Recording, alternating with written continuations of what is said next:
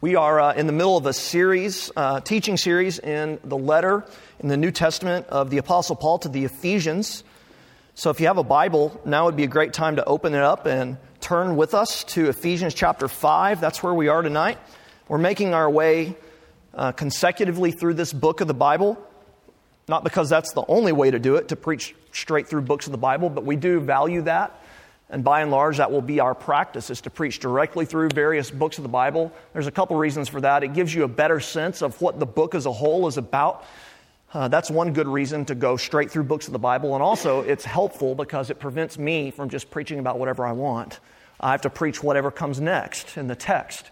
And uh, so it's very good for pastors as well to preach through whole books. So tonight, as we were making our way through Ephesians, we get to chapter 5, verses 15 through 20. So, what we'll do is I'll read this passage out loud for us. It's going to be printed, uh, imaged up there on the screen. You can look at it in your Bibles as well. And then we'll pray and then we'll jump right in, okay? So, this is God's word for you tonight. No matter what's happened to you this week, no matter where you find yourselves right now, this word is relevant, it's meaningful, and it's true. So, give it your attention. Ephesians 5, starting in verse 15. Look carefully then how you walk, not as unwise but as wise, making the best use of the time, because the days are evil. Therefore, do not be foolish, but understand what the will of the Lord is. And do not get drunk with wine, for that is debauchery, but be filled with the Spirit, addressing one another in psalms and hymns and spiritual songs, singing and making melody to the Lord with all your heart, giving thanks always and for everything to God the Father in the name of our Lord Jesus Christ. Let's pray together and ask God to help us understand this portion of His Word. Our Father, again tonight, we meet here. We meet here not just with one another, but also with you. We believe it to be true, our God, that you are present in this place right now, and that you desire to speak to us, that you desire to see us grow more and more like Jesus, that you desire to see transformation and renewal and change take place in our lives. And yet, Father, so often it's hard to believe that what happens here in these times together in church really makes any difference. And so we ask tonight that you would help us to believe, no matter what we've been through this week, no matter where we are spiritually, no matter our emotional state, no matter who's sitting to our right or to our left, help us to believe that you want to speak to us tonight, and indeed that you will speak through your word. And Father, we pray that we would have ears to hear. We pray that we would have eyes to see. We pray that you would give us hearts that are soft enough to take in the message that you, in your wisdom and by your Spirit, will speak to us tonight through the Bible.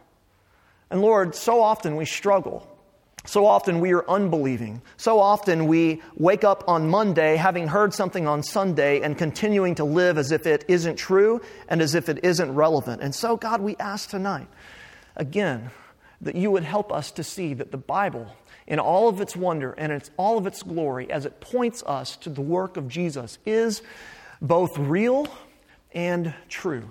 Lord, may that be evident tonight as we examine just for a few minutes together these verses. We need your help, Spirit, so come and work. And we pray these things in Jesus' name. Amen. One of the things that is unique about Christianity as a religion, in fact, there are many things that are unique about Christianity, but one of the unique things about Christianity is that it is very, very deeply concerned with your everyday, ordinary lives. In fact, large portions of the New Testament, which is the second part of the Bible, are wrapped up with those exact issues. Most religions of the world aren't like that. Uh, many of the Eastern religions will say, you know, actually, what's important is you forgetting about your ordinary and normal life and seeking to achieve nirvana or whatever mystical, mystical experience will make you realize that all else is an illusion. Um, religions like, say, Islam aren't super concerned with the mundane, ordinary details of your life as a family man or woman, as a parent, or as a child, or as a worker. They're concerned that you obey Allah first and foremost, and really a lot of other things kind of fall by the wayside. Uh, liberal traditions and current worldviews that are popular among the postmoderns in our society don't really value, in a lot of ways, the ordinary, mundane details of people's lives. They value what they seem to call and what they seem to think is extraordinary and powerful and important. And so people that they don't view as extraordinary and powerful and important are oppressed and crushed, even though they may not mean to do that. Christianity, however, I think is unique. And it gives me great encouragement and confidence to know that the gospel of Jesus Christ, the Bible, God Himself cares deeply about your day to day experience. No matter what you're going through, if you're a stay at home mom, if you're a fourth or a fifth or a sixth grader, if you're working 100 hours a week, if you're dropping bombs in an airplane, if you're doing whatever you're doing, as you're driving to and from work, as you're going to the grocery store, as you're trying not to get mad at your kids for disobeying you for the 10th time today about the same issue, as you're trying to not get mad at your parents for continuing to harp on you about the same issues, Jesus cares. God knows and cares about the ordinary events of your daily life. And if you read the Bible, especially a letter like Ephesians, you'll see, especially in the last few chapters, the chapters that we've been in for the last few weeks, Paul talking about very ordinary, very mundane tasks.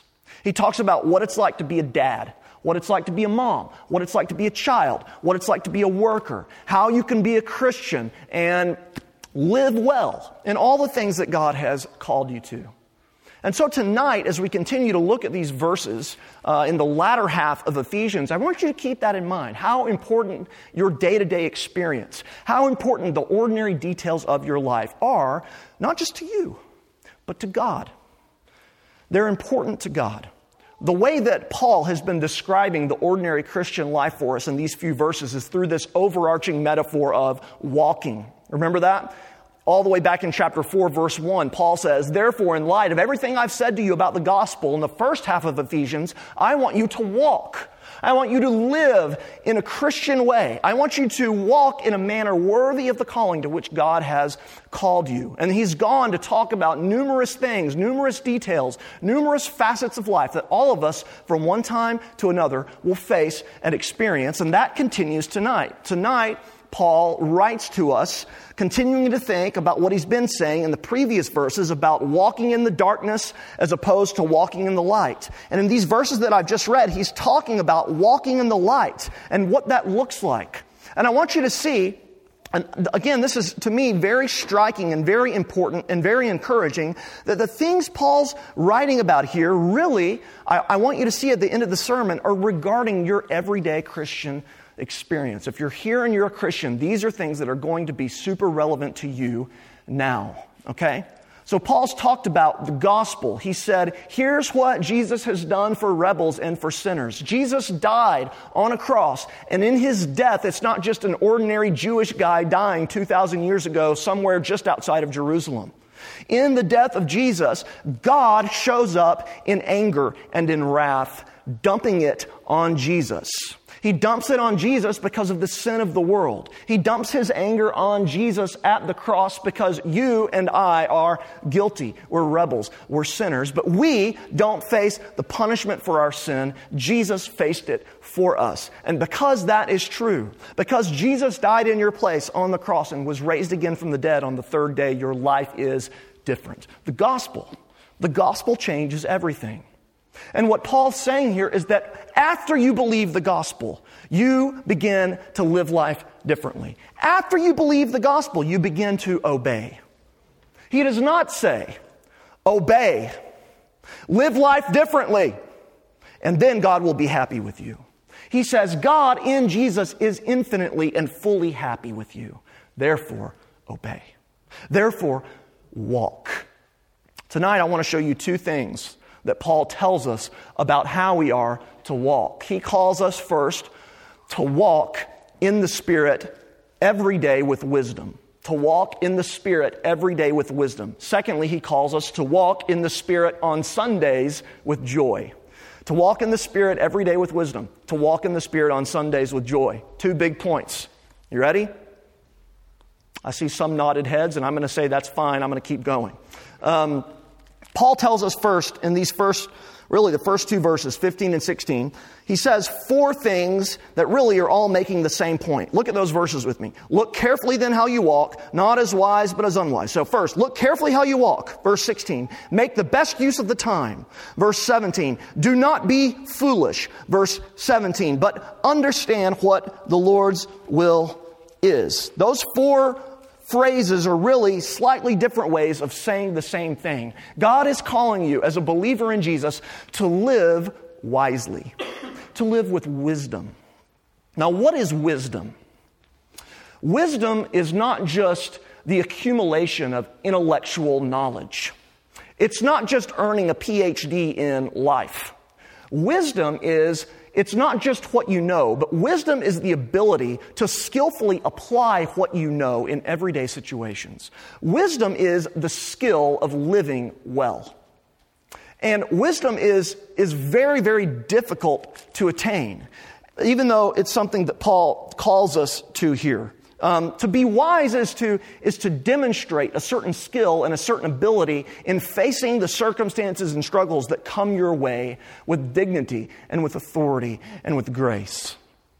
There's a book that I read recently uh, called Cutting for Stone. It's a great book. It's by a medical doctor named Abraham Verghese.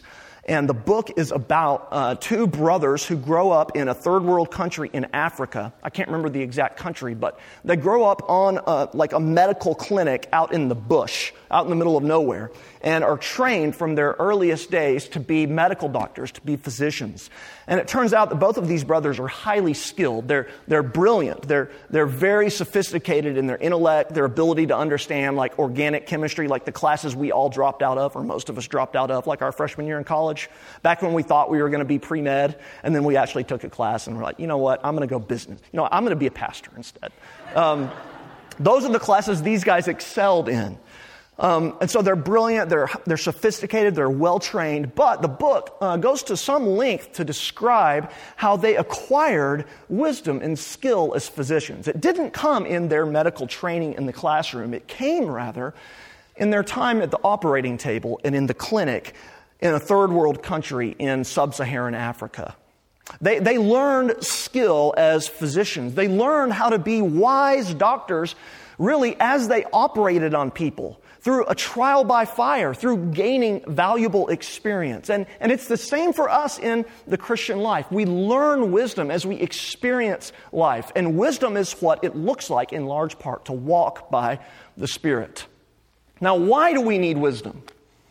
Paul tells us in the very, uh, what verse is that at? Verse 16. He said, Be wise, not unwise, make the best use of the time. Why? Because the days are evil.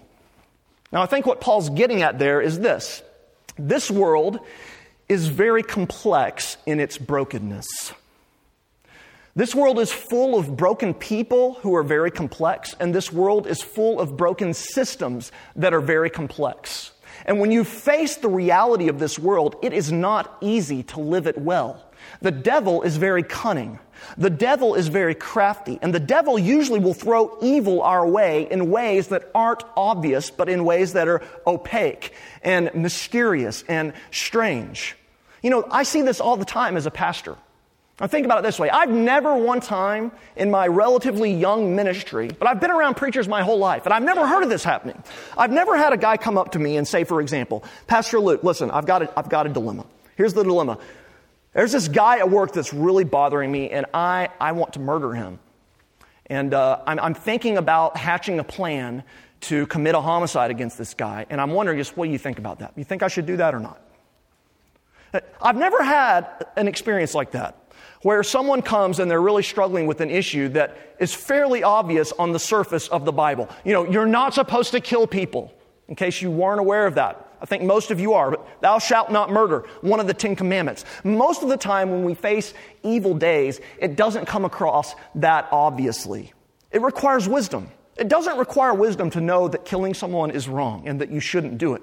But most of the situations that you face in your life are not going to be that simple. They're going to require wisdom. They're going to require you looking carefully how you walk, making the best use of your time, not being foolish, and understanding the Lord's will. Now, I think this brings up something that's really interesting.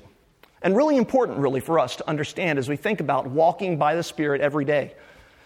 90%, more or less, of the decisions that you make in your life are not going to be decisions where you can point to one particular verse in the Bible and say, This verse tells me to do this in this circumstance, therefore I'm going to do it. You know, this verse says, Thou shalt not murder, therefore I'm not going to murder. But most of the decisions that you make in your life are not going to have a specific, explicit biblical reference that tells you what to do. And that doesn't mean that the Bible is somehow less important. It means that the Bible is more important to know. It means that the Bible gives general principles and rules that we are to wisely apply in the infinite number of circumstances in which we can find ourselves in life. The situations that you're facing, listen, the situations and questions that you're asking, that you're struggling with in life, are questions like this Where should I send my children to school? Um, should I keep this job or quit? Should I take this new job in a different city or not? Should I marry this person? And when should I marry this person? Um, should we start trying to have children? And when should we start trying to have children? Should we buy this house or should we buy a smaller house and save some money? Should we buy that piece of land, hopefully one day to build on it? The Bible is not going to give you Second Hesitations chapter 14. That's a made up book, by the way, in case you didn't know. And tell you, okay, this says I should build on that property in the year 2019 because that's not the way the Bible works. Most of the decisions you face, you're not going to find an explicit reference in the Bible for. Therefore, you need wisdom. Therefore, you need wisdom. Um, you know, actually, that's, that's part of the way that I think God has designed his revelation to us in Scripture. You know, the, the Christian life is not it's not a mechanical one two punch.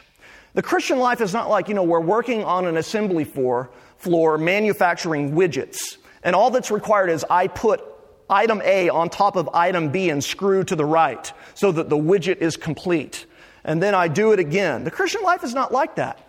The Christian life requires us to think in complex ways. It requires us not just to be able to answer the questions that we face in life, but, and this is where the Bible becomes more relevant, to be able to answer the questions of why we have these questions. Think about it this way. The real question is, should I or isn't, should I or should I not marry this person? The real question is, why do I want to marry this person? Is marrying this person going to enable me to serve God and to serve others well? Is taking this new job something that's going to produce more idolatry in my life or less? You know, the Bible is somewhat unclear about the particularities we face in life. Is, the reason for that is because the Bible wants us to deal with our motivations. It wants us to deal with, with heart issues. It wants us to be wise, you see. It wants us to make the most of the time. And to me, that's a really encouraging thing. It's really encouraging to know that the Bible contains verses that just say, look carefully how you walk, and don't say, Luke, you guys should try to have another child in 18.5 months. And, and the reason that's encouraging to me is because it shows me that it shows me that God understands the reality of the complexity of life that I'm facing. You know, it would be, first of all, impossible to have a one to one command correspondence with everything that you face in life. You can't like look at a book this big or whatever and determine exactly what to do. But, but God knows that life is difficult. He knows that life is complex. He knows that life has all sorts of uncertainties. And so He's designed His Word to come to us and give us guidelines and give us principles to learn to use well and wisely in life. And He's also given us His Spirit to help us apply and understand these verses in the various situations in which we find ourselves. You see, God is very concerned, again, with the everyday of your life. And what Paul is saying here, under the inspiration of God's Spirit, is that you should walk every day, every day in the Spirit with wisdom. Now, the second thing that Paul mentions here is that we should not just walk every day in the Spirit with wisdom, but beginning in verse 19, he says we should walk on Sundays in the Spirit with joy. Now, initially, this seems to be completely irrelevant to the prior couple of verses, but really they're tied together, I think, in this way. They're both talking about, again, everyday Christian experience. The circumstances and issues that we face every day are going to require us walking in the Spirit and growing in wisdom. And when we gather weekly to worship on Sundays as God's people, we must walk in the Spirit so that we will grow in our joy. And really, what Paul's getting at here in these last two verses is the idea that joy fundamentally and maybe even primarily in Christian worship is expressed through singing. You see it there? He says, I want you to, verse 18, be filled with the Spirit. And then those next two verses give four ways, four verbs that are dependent upon that main verb, be filled. And these four verbs are explaining what it means to be filled with the Spirit. A little biblical interpretation there. So be filled with the Spirit. What does that look like? Verse 19, address one another with psalms, hymns, and spiritual songs. Second, sing. Third, make melody in your hearts to the Lord. Fourth, give thanks always and for everything to God the Father in the name of our Lord Jesus Christ. What does it look like to walk by the Spirit? What does it look like to be filled with the Spirit continually? It looks like joining with God's people, which is clearly the idea that Paul has in mind here, and singing. It looks like worshiping through song. And so, as we think real briefly for just a few seconds about these ideas, there's, there's three things I want to share with you um, three things about singing and how singing helps us know we're walking in the Spirit. We're being filled with the Spirit with joy. Okay, first, singing is essential and necessary for our joy, for our walking in the Spirit, because singing is an appropriate expression. Singing is an appropriate expression of our joy in the gospel. You know, when you think about it, singing like the way we do it at church is really weird.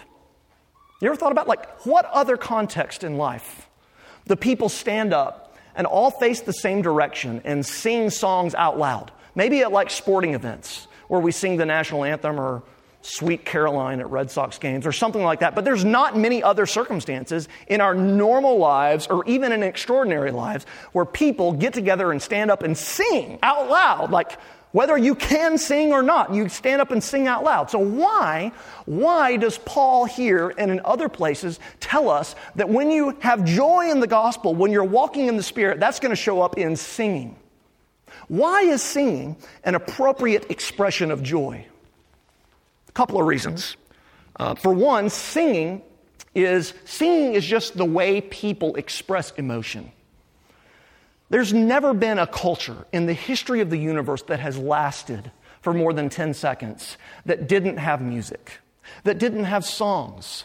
And that's because just part of the way God has wired humanity is that one way we express our emotion is through music.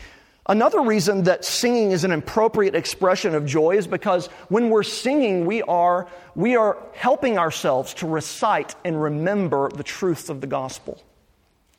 You know, if you read through the Old Testament, like for example in Exodus, after Moses leads the Israelites out of the Red Sea, they all say, Oh my gosh, that was amazing. Thank you, Lord. I can't believe you redeemed us. And then what happens? They sing. Old man Moses, right there on the shores of the Red Sea on the other side, gets up, pulls out his baton, maybe not, and starts singing and leading God's people in a song. And the reason that singing is an appropriate expression of our joy in the gospel is because singing helps us remember the gospel. If you have kids, you know that this is true. You know, um, for example, my 20 month old Ben, I can teach Ben to count to 10 over a period of time like this. I could sit down and say, okay, Ben, one, repeat after me. One, two, or I can put on an Elmo app on my iPad where Elmo sings to 10. And Ben will know how to count to 10 in about 8.3 minutes. Whereas for me, trying to teach him by making him recite 1 through 10 back and forth is going to take forever. Singing helps us remember. And that's part of the reason why God tells us to do it. It helps us to remember the gospel. It's just the way people are wired. It helps us to remember the gospel. And third, singing is an appropriate expression of joy because singing is holistic. That is, it engages our whole person. It's not just our intellect that's at work when we're singing. We're, we're really singing. You know, when I sing, I kind of go like this. And Marianne always makes fun of me. I, I, do this. And I love to play air guitar, so I'm trying to resist doing that. Maybe I shouldn't resist. Maybe I should just play air guitar. But singing is a holistic experience. You know, medical studies have actually shown that singing, uh, singing when it's used like to help people in insane asylums and in prisons and um, to help children who are struggling with illness, singing is a great therapy. It's, it's therapeutic um, because it literally like works on our brain. Our brain balances our emotion by releasing endocrine into our body and helping us. Music does that. And God knows all this about us. And so God tells us to sing because when we sing, listen, when we sing, we are saying, the gospel is true and it makes me joyful. There's a reason Paul doesn't say talk to one another with psalms, hymns, and spiritual songs because talking does not have the same impact as singing. Okay? So the reason we're to sing is because singing is an appropriate expression of joy in the gospel. Another reason is because singing is a showcase of the heart. Now look in the text. We address one another with psalms, hymns, and spiritual songs, singing and making melody to the Lord, what? With all your heart. It's hard to avoid this conclusion if you read the Bible, especially if you read the Psalms and texts like this. The level to which you sing joyfully in worship reflects the level to which you believe and understand the gospel. Singing is a very real barometer of your grasp of Jesus' love for you. Singing is not just an appropriate expression of joy, singing is, in fact, a commanded expression of joy. And, and when we sing, we're revealing to a certain degree how much we love Jesus, how much we understand what He's done for us. The level of our audible pitch, the level of our voices when we sing in worship with God's people is showing, is showing the level of our heart commitment to Jesus. It's impossible to avoid that truth if you read Ephesians 5 and Colossians 3 and many Psalms. You know, you sing about what you inevitably love. C.S. Lewis talks about that all the time. Let me read this quote. I can't remember what book this is. I think it's The Four Loves, but he writes this All enjoyment spontaneously overflows into praise. Did you hear that? All enjoyment spontaneously overflows into praise unless shyness or the fear of boring others is deliberately brought in to check it. The world rings with praise. Lovers praising their mistresses, readers their favorite poet, walkers praising the countryside. Listen, when Jesus is beautiful to you, singing flows out. You know, I'm going to say it. That's why a lack of singing or standing like a bump on a log in a worship service is at the best highly problematic and at the worst rebellious. Singing is a command, and singing is a showcase of your delight in Jesus. The final reason, however, final reason, stay with me, why singing is important, why singing is an expression that we're walking in the Spirit, is because singing has both a vertical dimension and a horizontal dimension. Look there in verse 19. He says, Be filled with the Spirit, addressing, now you would expect him to say here, addressing God with psalms and hymns and spiritual songs. And we do obviously sing praise to God, but that's not what Paul says, is it? He says we address one another. One another with psalms and hymns and spiritual songs, singing and making melody to the Lord with all your heart. So think of it this way. This, this may seem obvious on the surface, but I don't think it is. When you are singing in church, you're not just singing to and for God, you're singing to and for the people who are standing around you.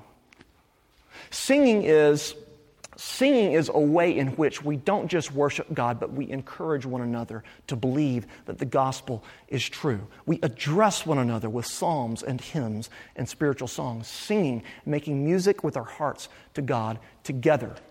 And so, for you and for me, and I've been guilty of this, to say the reason I don't sing very well or very loud in church is because I'm just not any good.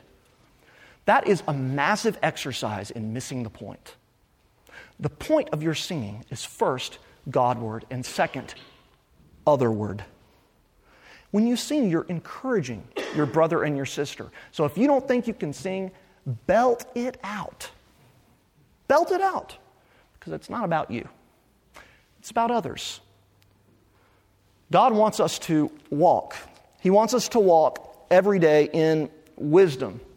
And He wants us to walk on Sundays as we're filled with the Spirit in joy. And that joy primarily manifests itself through our music, through our singing, through our praise of Him in the congregation together.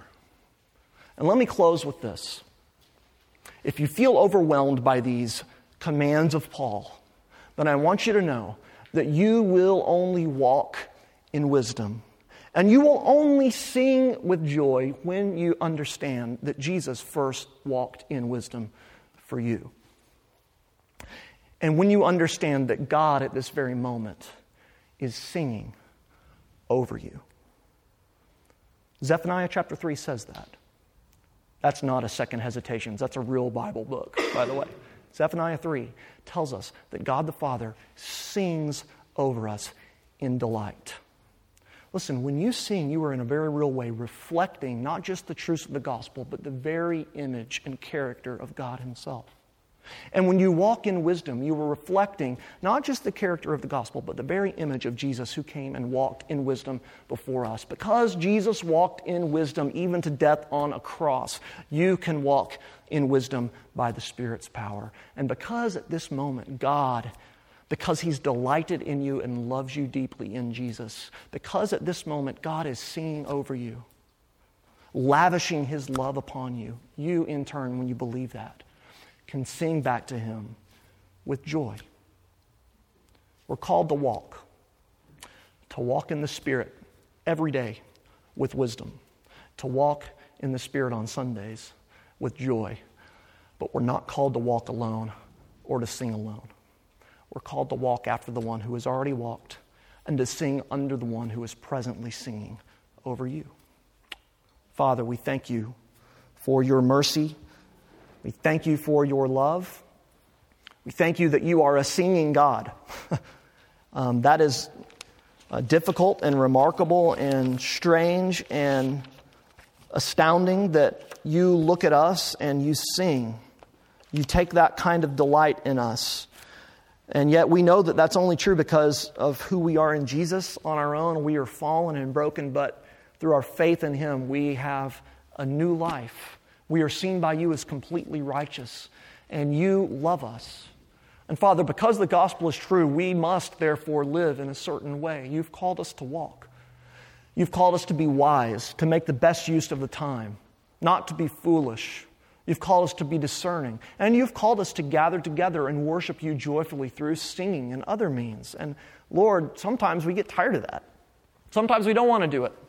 Sometimes we're completely befuddled and confused. And yet, Father, we know that you're never going to leave us and that you're always going to help us and that the Christian life is a marathon and not a sprint. So come and be with us now. Teach us by your Spirit to walk, to walk in wisdom and to walk in joy. And we ask these things in your name. Amen.